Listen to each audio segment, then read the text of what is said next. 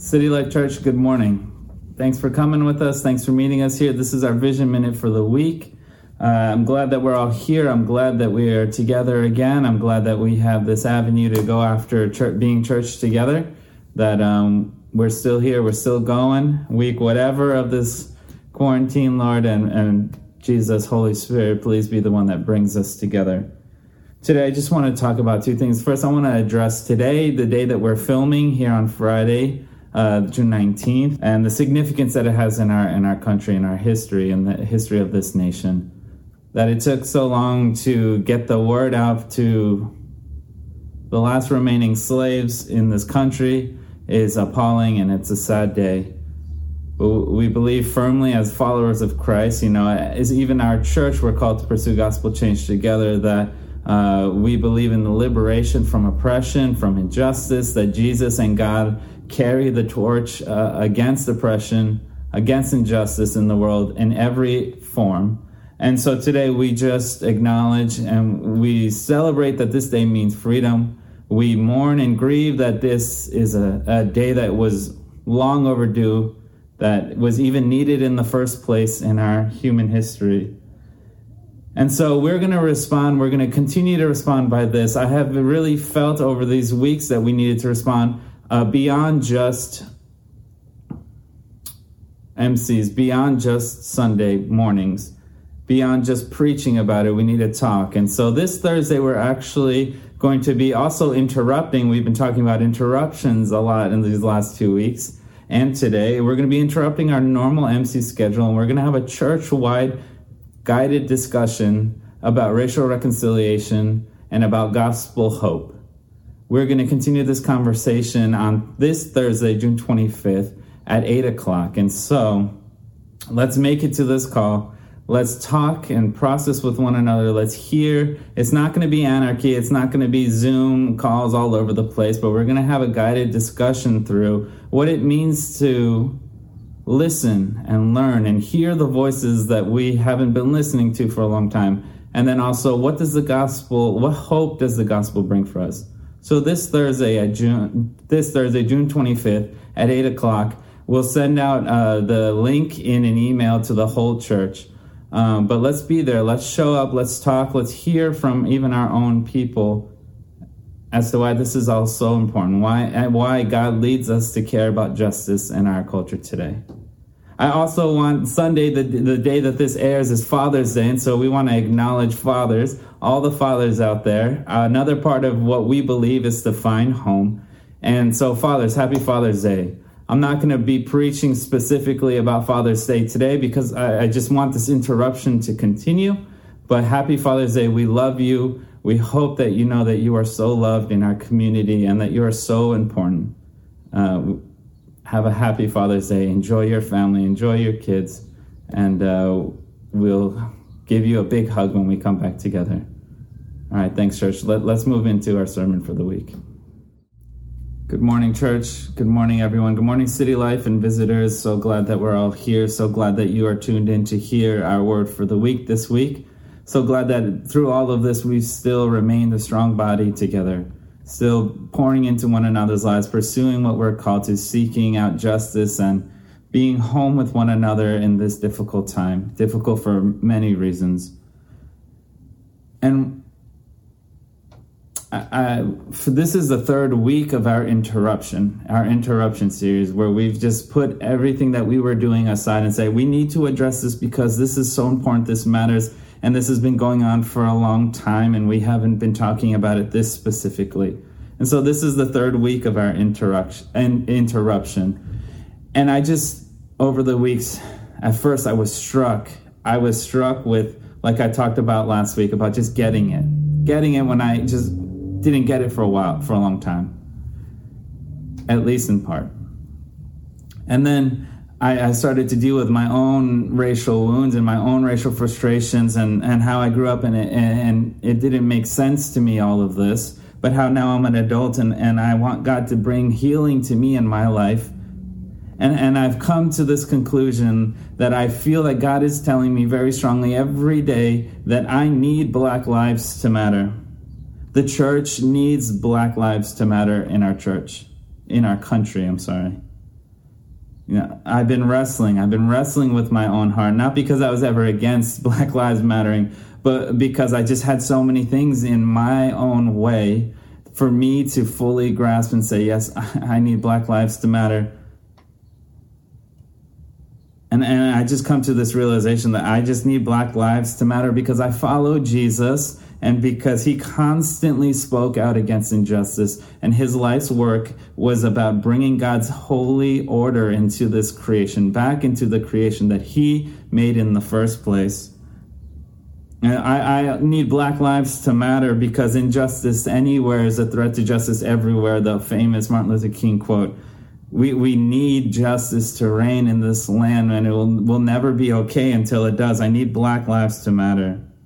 I need Black Lives to matter so that my story matters, so that the Native American story matters, so that women's oppression stories matter, so that dreamers and undocumented people and invisible people matter. I, we need Black Lives to matter because all of our stories matter, but we need Black Lives to matter right now because there is oppression happening here that we can clearly see. We need Black Lives to matter.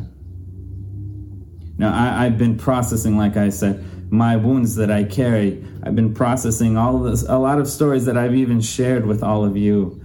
The story about how when I was in first grade, a friend's mom told me that I couldn't be friends with her son because of where I was born. And then I start crying and she's comforting me. And, and I'm like, Why are you comforting me? I don't understand. You don't like me. Why are you doing this? Uh, I, I remember the stories of when my mom told me that growing up I in elementary school, I asked her often to change my name from Pedro to Peter because P- Pedro just got me made fun of a lot. And I, I remember in college being spit, spat on and and called names that I hadn't been called names in the first time from someone who I thought was my friend, and I see them turn right in front of me from my friend to someone who hates something very deeply about me.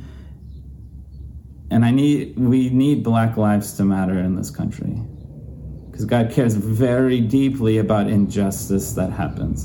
God cares very deeply about this. And so this is the third week of our interruption series. I just want to kind of talk about what we've been doing this whole time. At first, the first week of this interruption, we took a major step back and we just had to realize that there was a huge problem here and that we needed to repent as a church that that this problem is centuries old. It's so much bigger than than us. It's so much bigger than one story. It's so much bigger than what you've seen, what I've seen. It's so much bigger. It's systemic. It's huge, and you know what? It's going to take some time, and it's going to take some courage. We have systems in this country that oppress people, specific people, over and over and over again, and we, and we just cannot be okay with that that the gospel, that God's whole narrative should push us, push us, push us, push us to say, no, we're not okay with this and we're actually going to do something about this. There is a big problem and it goes deep. It goes deep. And so I preached from Matthew's account of when Jesus cleansed the temple, about how when Jesus saw this injustice and oppression, when he saw that God's house was being used for profit and for gain in all the wrong ways, and that Gentiles and women couldn't worship in that place, then he got angry and he he acted up and he threw people out. And John's gospel said that he made a whip and he just was not okay. And he made it very clear that this is not okay. And that when that happened in Matthew's account uh, right after the first thing that happens is that Jesus starts to heal people. When God's anger boils up he heals. God's anger when it comes is terrifying but it makes way for justice to come and so thank God that he is angry against all of this. Last week, Michael, man, he, he brought his whole heart to us. He brought his story, he brought his tiredness, he brought his heart, and he broke down in such a powerful text, Micah 6 8, when God tells his people that he actually requires us to do justice, to love kindness, and to walk humbly with him. That it's a requirement. Hey, if you call yourself as part of God's family, if that's what you identify as, is that if that's what you say and you worship Jesus Christ, you know what? You have to, you're required to do justice, to love kindness, and to walk humbly. That our actions matter, that the lives that we live matters, that the what we do with our money matters, what we do with our weekends matter, what we support and what we don't support, what we stay silent about. All of that matters because God cares about life. Justice isn't just a pie in the sky idea, but it's something that is lived out. Do justice, love kindness, walk humbly with God. Michael also uh, brought uh, his heart and he, he walked us through that justice is restorative and not retributive that God's justice restores creation, restores humanity, gives you and me our humanity back. It has the power to reclaim the oppressor, even. It, it brings everything back to life in the way that God meant it to. And so God's justice is restorative. And so today we're going to land in another Old Testament prophet, another really, really unique perspective that further develops God's call for, for justice and for mercy and for what he says a society should be built on. And so we're going to take a look at Zechariah and we're going to we're going to break it down just like we did last week and we're going to make our hearts wrestle with this. Wrestle with the idea, hey, this is important to God. It should be important to me and I should know how to describe it. I should know how to live it out and go after it. And so that's what we're going to do. But before we go anywhere further than this, I want to pray for us. I want to pray that the Holy Spirit just be with us, that He would guide us, that He would move our hearts, that He would cause us to continue to be repenting, continue to be chasing after what He's been telling us to do all along. And so uh, pray with me. Holy Spirit, be with us. Be with me as I preach. Lord, move in me and, and inspire my words to, to speak your biblical truth, to speak what you've been saying all along in every page of Scripture, Lord. Help us to see. Lord, help us in all of our apartments, all of our homes, like everywhere that we just are not together physically right now. Help us to hear your word and to do justice like you call us to, and help us to see who it is that your justice needs to be extended to. Lord, we love you. You're the reason why we come. You're the reason why this makes sense. You are the reason for everything. And so, Lord, move in our hearts. Prepare us to receive this word. Jesus, we love you. I pray all these things in your holy name. Amen. Amen. So let's talk about Zechariah for a second. We need to build up his story so that we know what we're entering into. So let, let's talk about Zechariah. Let's let's paint this picture. Let's set up this story, this prophetic book, uh, so that we know where we're going. Zechariah is. Let me first say, Zechariah is a weird book. There are flying squirrels. There are angels. There are olive trees. There's all of these things that we. It's just weird. I'm not gonna lie to you, City Life. Uh, Zechariah, parts of it are extremely weird. But in all of the weird, God tells this this amazing story about a really, really special, important, pivotal time in Israel's history, in his people's history. And so, Zechariah takes place, uh, just for context, long after King David, long after the glory days. Israel is in shambles. It's ruined. It's physically destroyed. It's emotionally destroyed. It's just in pieces. Everything about being part of God's people is, is in pieces. At this point in the history, Israel had divided into two kingdoms, and those kingdoms have fallen and they went into exile. The exile that had been prophesied for so long actually did happen. It actually came to place. And everything that it meant to be special, everything that it meant to be God's chosen people, the, the pride that they naturally must have carried was just utterly destroyed and and everyone was like what what made us special in the first place? What what's going on here? Why would this happen to us? They, they were they were so beaten down as a people that uh, those who remained were even were just known as the remnants that there was just this remnant of Israel that even the people they they felt so lost and, and their identity had been stripped from them so much that they just they weren't even a people. They were just this remnant that was still there. And, and just let's let's spend one second and think about what it would look like for us as americans to just have everything that makes us a people everything that makes us american you know this pride that we have and just everything just destroyed. How how would we feel? What would we feel like if another country came in, took us over, and dragged us all around the world and even divided us? How would it feel to lose whatever you thought made you special? But God, because He is faithful, because He made a covenant that He is faithful to with Israel, the story wasn't done quite there yet. That even in all of that turmoil, God was doing something, birthing something out of them that they couldn't even expect. And so when the time for the exile had come, after 70 years, God made a, he worked out something that only he could do. He performed a miracle and convinced the kings to let him, to let their people go back to Israel, to rebuild Jerusalem, to rebuild the temple. And so this, this, this seed of the new Israel was coming and people were returning to Israel, but they found that life there was really, really, really hard. And behind the scenes, God was moving. He was moving politically. He was moving all the pieces. He was making them have uh, resources, economic resources to come back and be able to build. God was moving all over the place. But behind the scenes, God was teaching them uh, one really, really special word, one really difficult word it's simple. It's just this word if. If, if, if. Zechariah, in many ways, is a story about God saying if. And it plays such an important part of this story. The, the, one of the first times we see it is in chapter 4 here, when God appears to Zechariah through an angel. And this angel lays out the plan that God has for Israel, all of the good things, all of the amazing things that he was going to do and rebuild. And, and the relationship that they would have with God would be destroyed, would be restored, excuse me.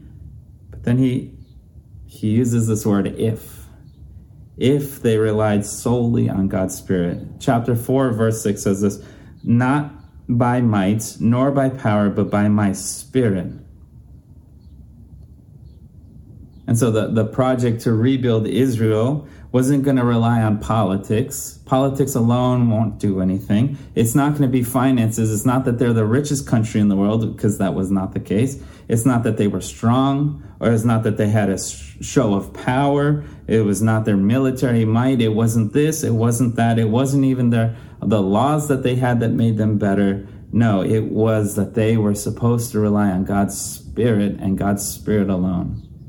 And whenever we think we can work just without God's Spirit and just do it this way or that way or politically or economically and this, it just won't last. Nothing lasts without God's Spirit being in it. And so, what a this isn't our main point for today, but let's let's land here for one second. Let's land the plane here and just think about it.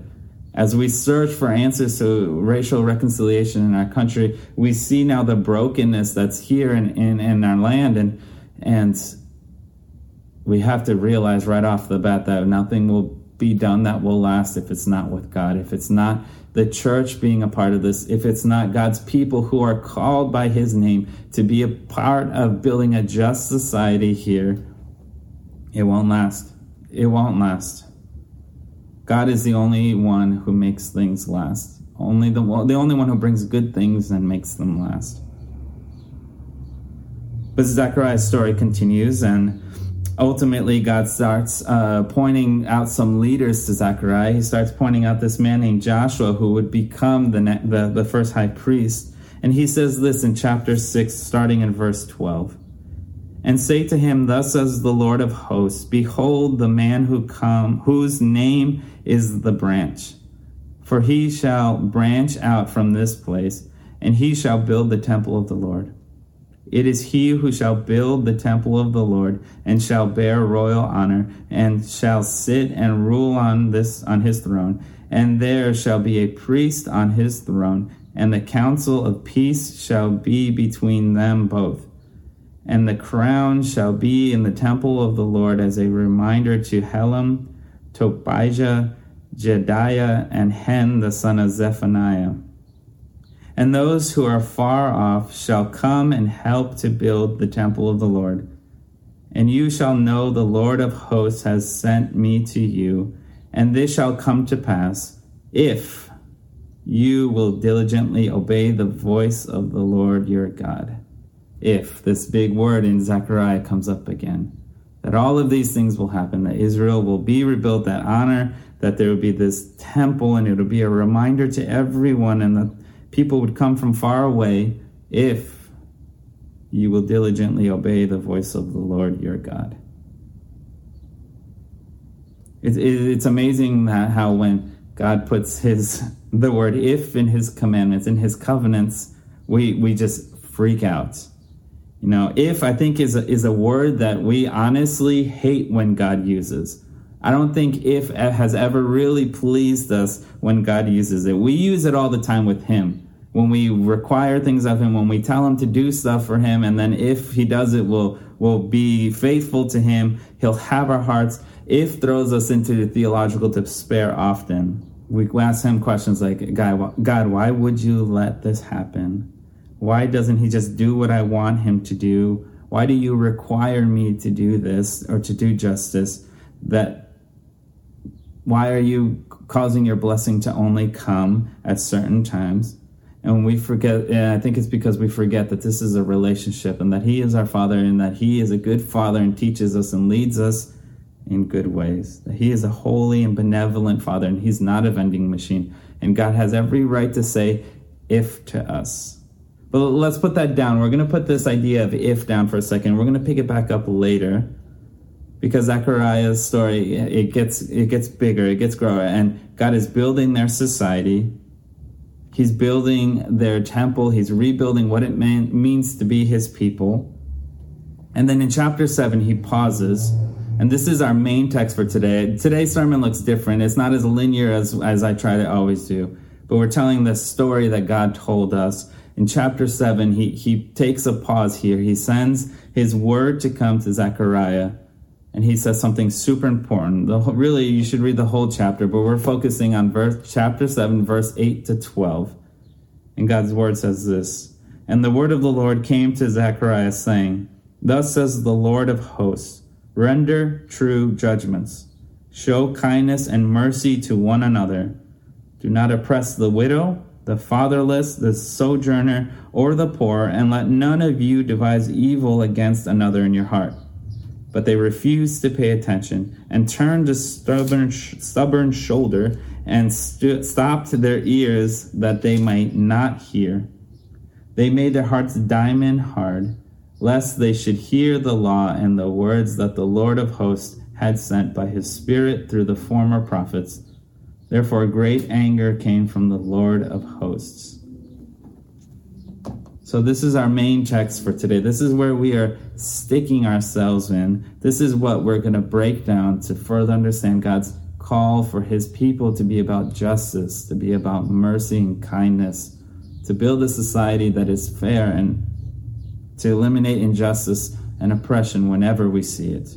And so we're going to do this by looking at three things in this passage today. The first one being who is God's judge, uh, justice for? Justice builds the kingdom. And then lastly, Jesus picks up the call. Who is God's justice for? We, we've looked at, or we, at least we've tried to look as a church about what justice is. And this week we're, we're taking one step forward and saying, who is it that God has been saying in his scripture over and over and over again that needs this justice to come to them, to change their lives? Who is it? God consistently in His Word gives us this group here the widow, the fatherless, the sojourner, and the poor. God consistently throughout His Scripture talks about these groups of people, talks about these who um, are often overlooked and often stripped and often have no voice the widow, the fatherless, the sojourner, and the poor. You know, Deuteronomy 27 9 is just one place where God talks about them. And he says that he executes justice for the fatherless and the widow and loves the sojourner, giving him food and clothing.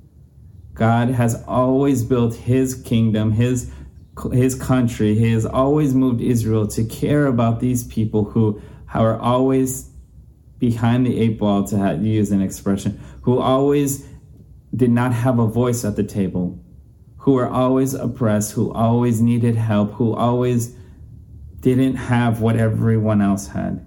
That God loves these people, that he is constantly telling his people to care and to provide for these people. It's really a call that jumps at our face all the time in Scripture. The widow, the one who had no means of a future, who couldn't work, who was so limited in what she could do to provide for herself, and often had to put herself in harmful situations to make it by. The, the fatherless, the one who was starting off life with already this stigma on their lives, with this with a lack of resources, with a lack of a future, with the lack of so many things, the sojourner or the stranger, the Old Testament also talks about this, someone from another country who comes into Israel, that God made provisions in his economy to all and his society to always take care of these. For all of these people, uh, let me give you a homework assignment Google the word gleaning and see what it is that how God always had provided ways for these people who couldn't provide for themselves to be cared for, to know that, to be shown that God cares about them and that He wants them to have fuller lives, and that while the blessing is coming, He's going to provide for them in other ways. Now, I think that this really clashes in our face as Americans, as coming from this culture that strongly values picking yourself up by your bootstraps for some people, you know, that is just there are so many obstacles and so many things saying no and and so many things not allowing them to do that that God calls his people to be about, about lifting up the people who are at the bottom, who have no resources, who don't have a voice, who aren't at the table, who will never be heard or even seen, and will never have our hearts be impacted by their stories or the gifts and the talents that God has given them. uh, in God's economy, in God's society, He always makes sure that those who are lowest are cared for, are raised up, and that God over and over again, read Matthew 5, read the Beatitudes, He will lift up everyone whose face is down, who's in the struggle, He will make a way out. That is who our God is. And so, like here, I, I, love this call. One of the reasons why we set, why I settled on Zechariah's call for us is because here he tells, he warns his people. Hey, be, when starting in verse eleven, but they refused, and he's talking about their ancestors. He's giving them a warning. Say, hey, your ancestors refused to listen to me. They refused to turn around their stubborn shoulders, and you know what? They even stopped their ears. And in the process of stopping their ears from hearing me, they made their hearts diamond hard and they never understood what God was saying. They never lived in God's spirit in the way that they were meant to.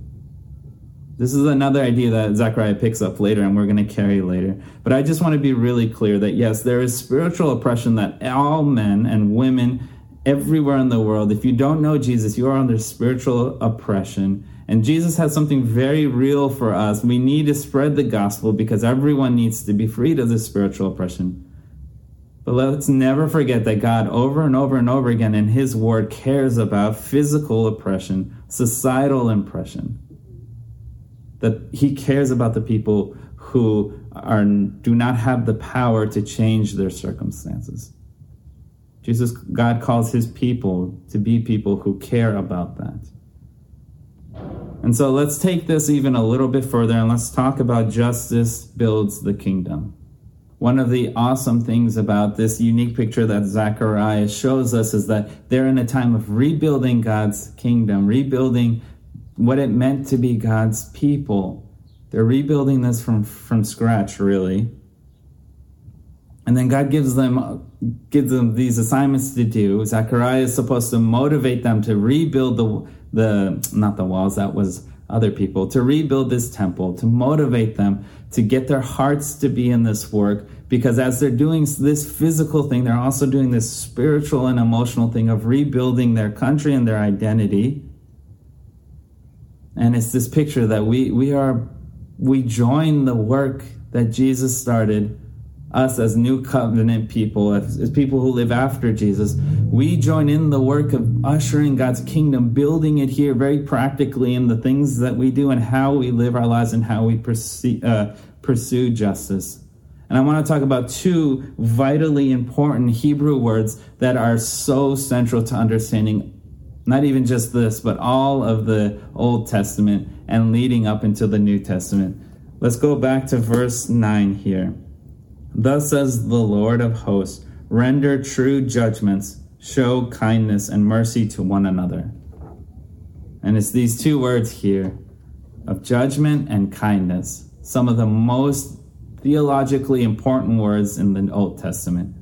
Judgment is this Hebrew word for mishpat, and it's really translated in a lot of ways. It's one of these huge words that gets translated in many different ways in our English because it means so much. And mishpat is this idea, is often translated as justice, is this idea of a society that is just.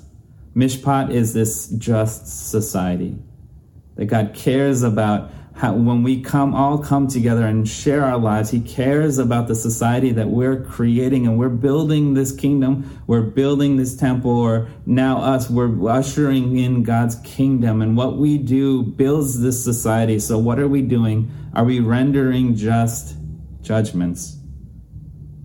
But then he also throws in this word here chesed. It's it's the hebrew word chesed. It's it's guttural. So I, tried to teach Michael last week, but he, he was not willing to say it. Um, chesed. And chesed is this idea of kindness, but it's so much more than that. Chesed is when you see someone in need, you're just moved to help them and you give them whatever you have.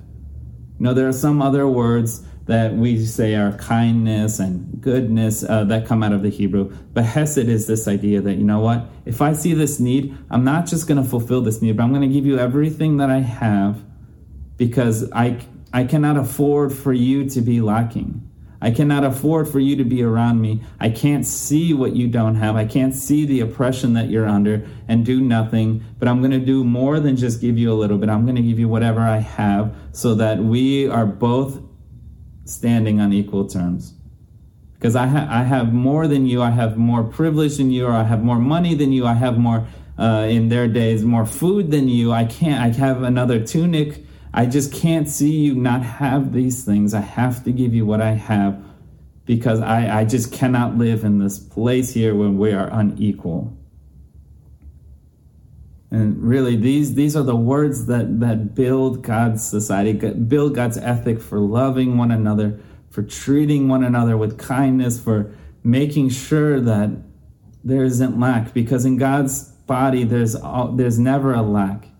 If we really believe in this God who made everything, who owns the cattle on a thousand hills, as what Scripture says, meaning that He's very rich who has everything and spoke everything into being. He didn't even have to work to make it, he just spoke it and it is. And how are we going to limit what that God can do?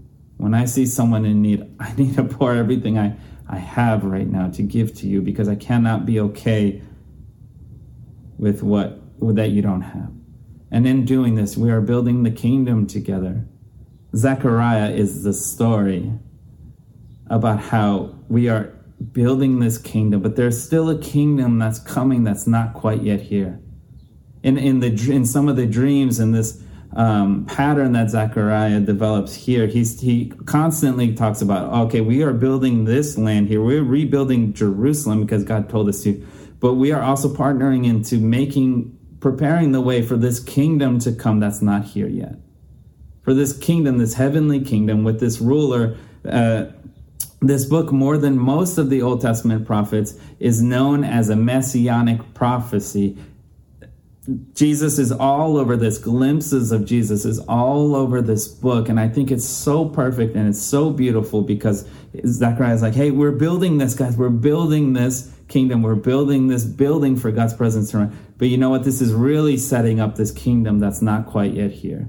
And there's going to be this king who is not quite yet here, but he is going to be uh, so good. And he is going to fight this thing. So we need to be about chesed and we need to be about mishpat for one another. You know why? Because we are building the kingdom now.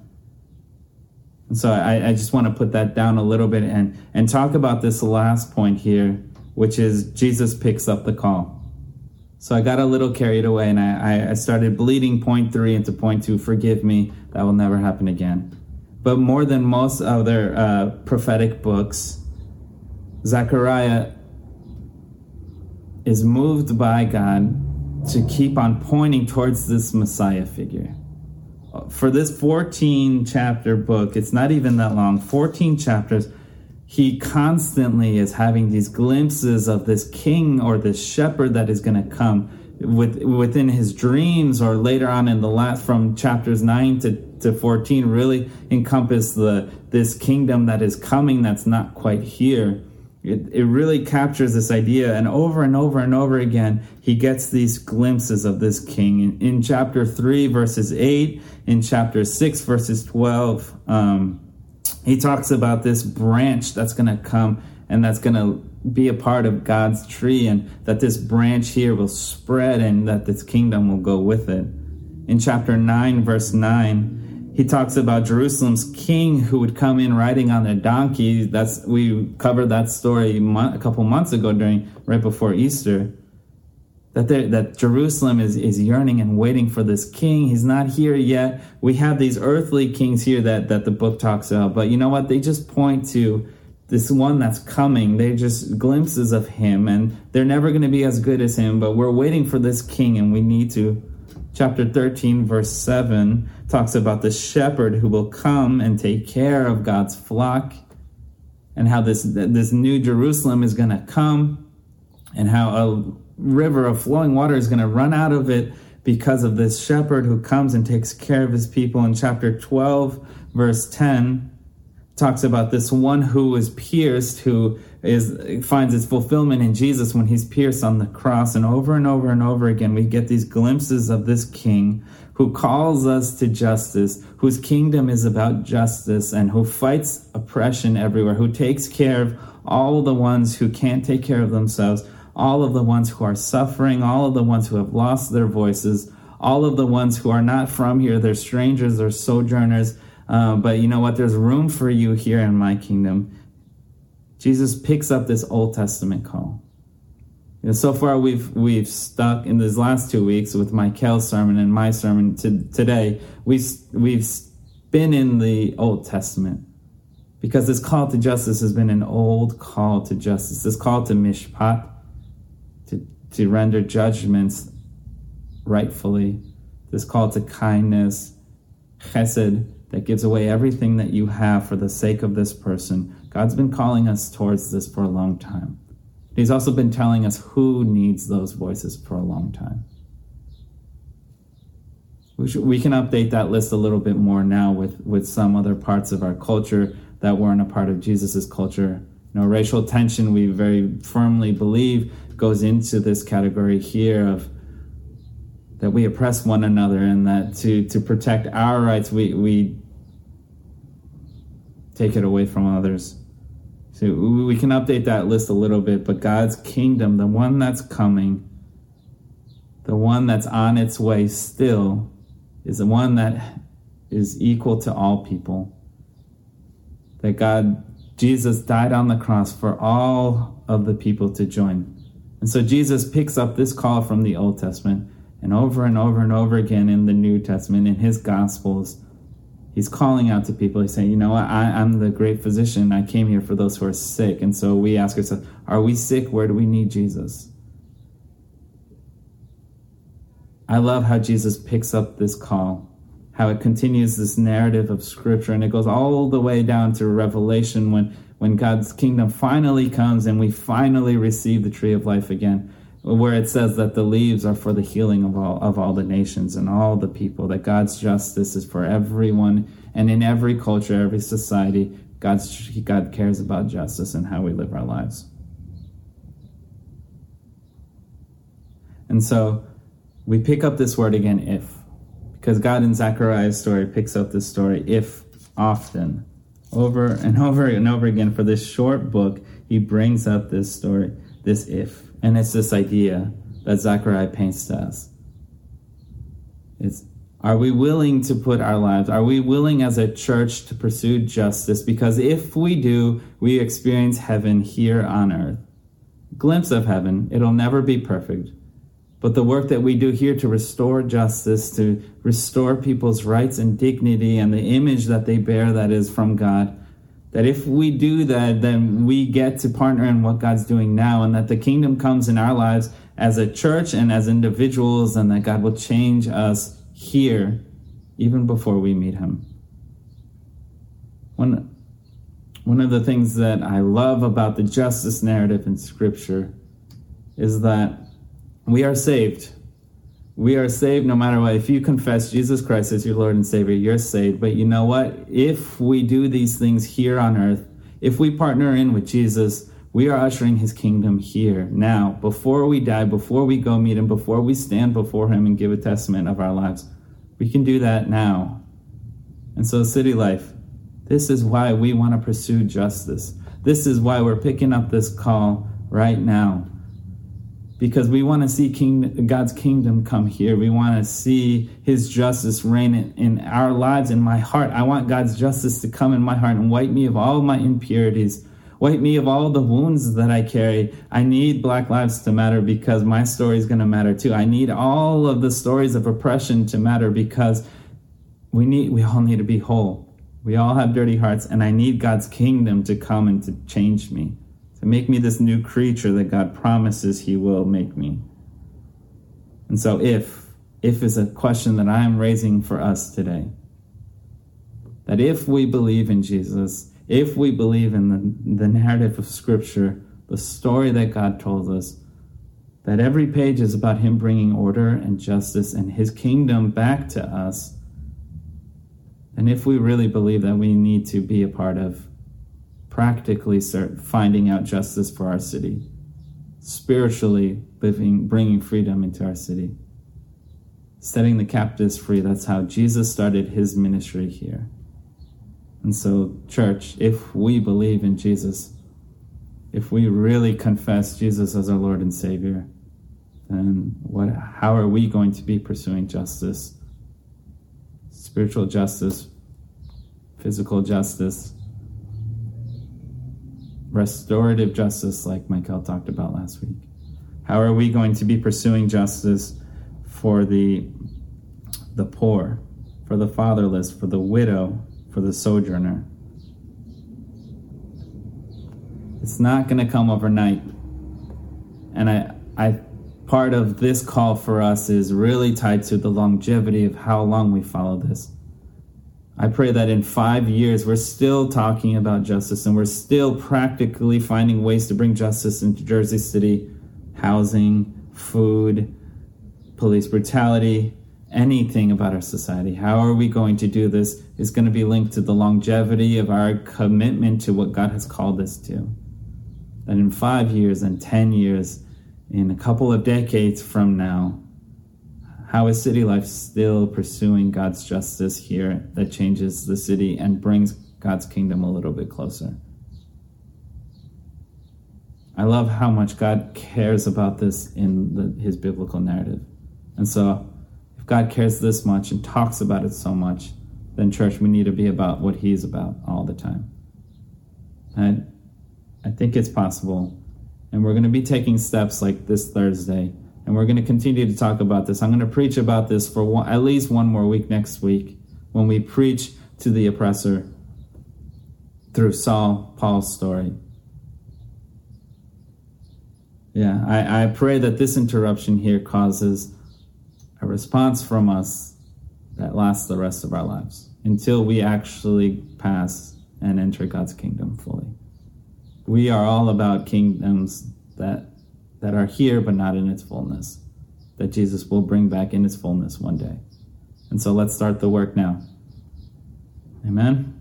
So just to conclude really quick who is god's justice for? It's for all of us but it's definitely for those who are suffering whose society casts down and doesn't value. It's for all those at the bottom who we have to continue to lift up. At the bottom, economically, spiritually, in all of the ways that we can be. Secondly, justice builds the kingdom. That what we do here goes towards building God's kingdom here in Jersey City. That if we love these people that Jesus tells us to love and, and serve them, and find a ministry outreach for us as a church to really commit to, we're, we're doing God's, we're partnering with God's work to bring his kingdom here. Zechariah teaches us that. And that Jesus picks up this Old Testament call to love for everyone who isn't loved, to take care of everyone who is oppressed, and to die and to sacrifice and to give what we have, give away our privilege, give away our money, give away our time, our service, our attention, all of this, to give it away so that it better suits someone else because we have been so blessed and we want God to continue to be blessing our city. So, with all of this, today we're going to be going into our MC calls. I'm going to give us some prompts for us to wrestle with with our with our teams. But then next week we're going to come and we're going to do one big city life call together and we're going to take communion. We're going to talk about justice a little bit more and then we're going to take communion and remember what Jesus did for us on the cross so that we can all have his blessings and share it with the rest of the world. All right? Let me let me pray for us really quick before we get our prompt questions. Jesus, I thank you for this day and I thank you for how good you are. Lord, you are so good and we are just scratching the surface of what you really did for us and how you care about all people. Lord, help us to look like a community that that has answered the if questions. That we will 100% go after what you have for us and the justice that you want to see in our local context. Lord, we love you, and I pray all of these things in your precious name, in Jesus' precious name. Amen. The first question is How do you need God's justice? We are all broken people. We all have broken hearts. We are all limited in what we know. And so, how do you need God's justice? How do you need Him to right the wrongs that have been done to you so that we can become healthy, so that we can become passionate about Jesus and give that justice to other people in our city? Prompt two Do you refuse to listen to God about a particular area of your life? Are there still areas of your life where you just are off limits to God? We read here in our main text today about how Israel hardened themselves towards what God wanted them to do, how they never fully grasp their call to justice and they oppress one another. And so, is there an area of your life that you, you need to invite Jesus into so that we can pursue justice together? or an area of your heart that you need God to just really deal with and mature you in so that we can pursue gospel change together for our city? The last question, question number three. How does our covenant of grace further empower us to pursue justice in our lives? We, we are in much better place than Zechariah was because we have been given the Holy Spirit we carry God with us everywhere that we go. Once you confess Jesus, we receive the Holy Spirit. And so, in this covenant of grace that we live under, how does that give us an advantage to pursue gospel change for our city together? We live in a special time. We live in a special covenant that Jesus offered to anyone who calls him Lord. And so, how does that continue to push us towards pursuing justice for the people who need it in our society? Church, I love you. City Life we'll talk to you soon. We'll see you on Thursday at the call. And um, I pray that God be with you every day of this week. Love you.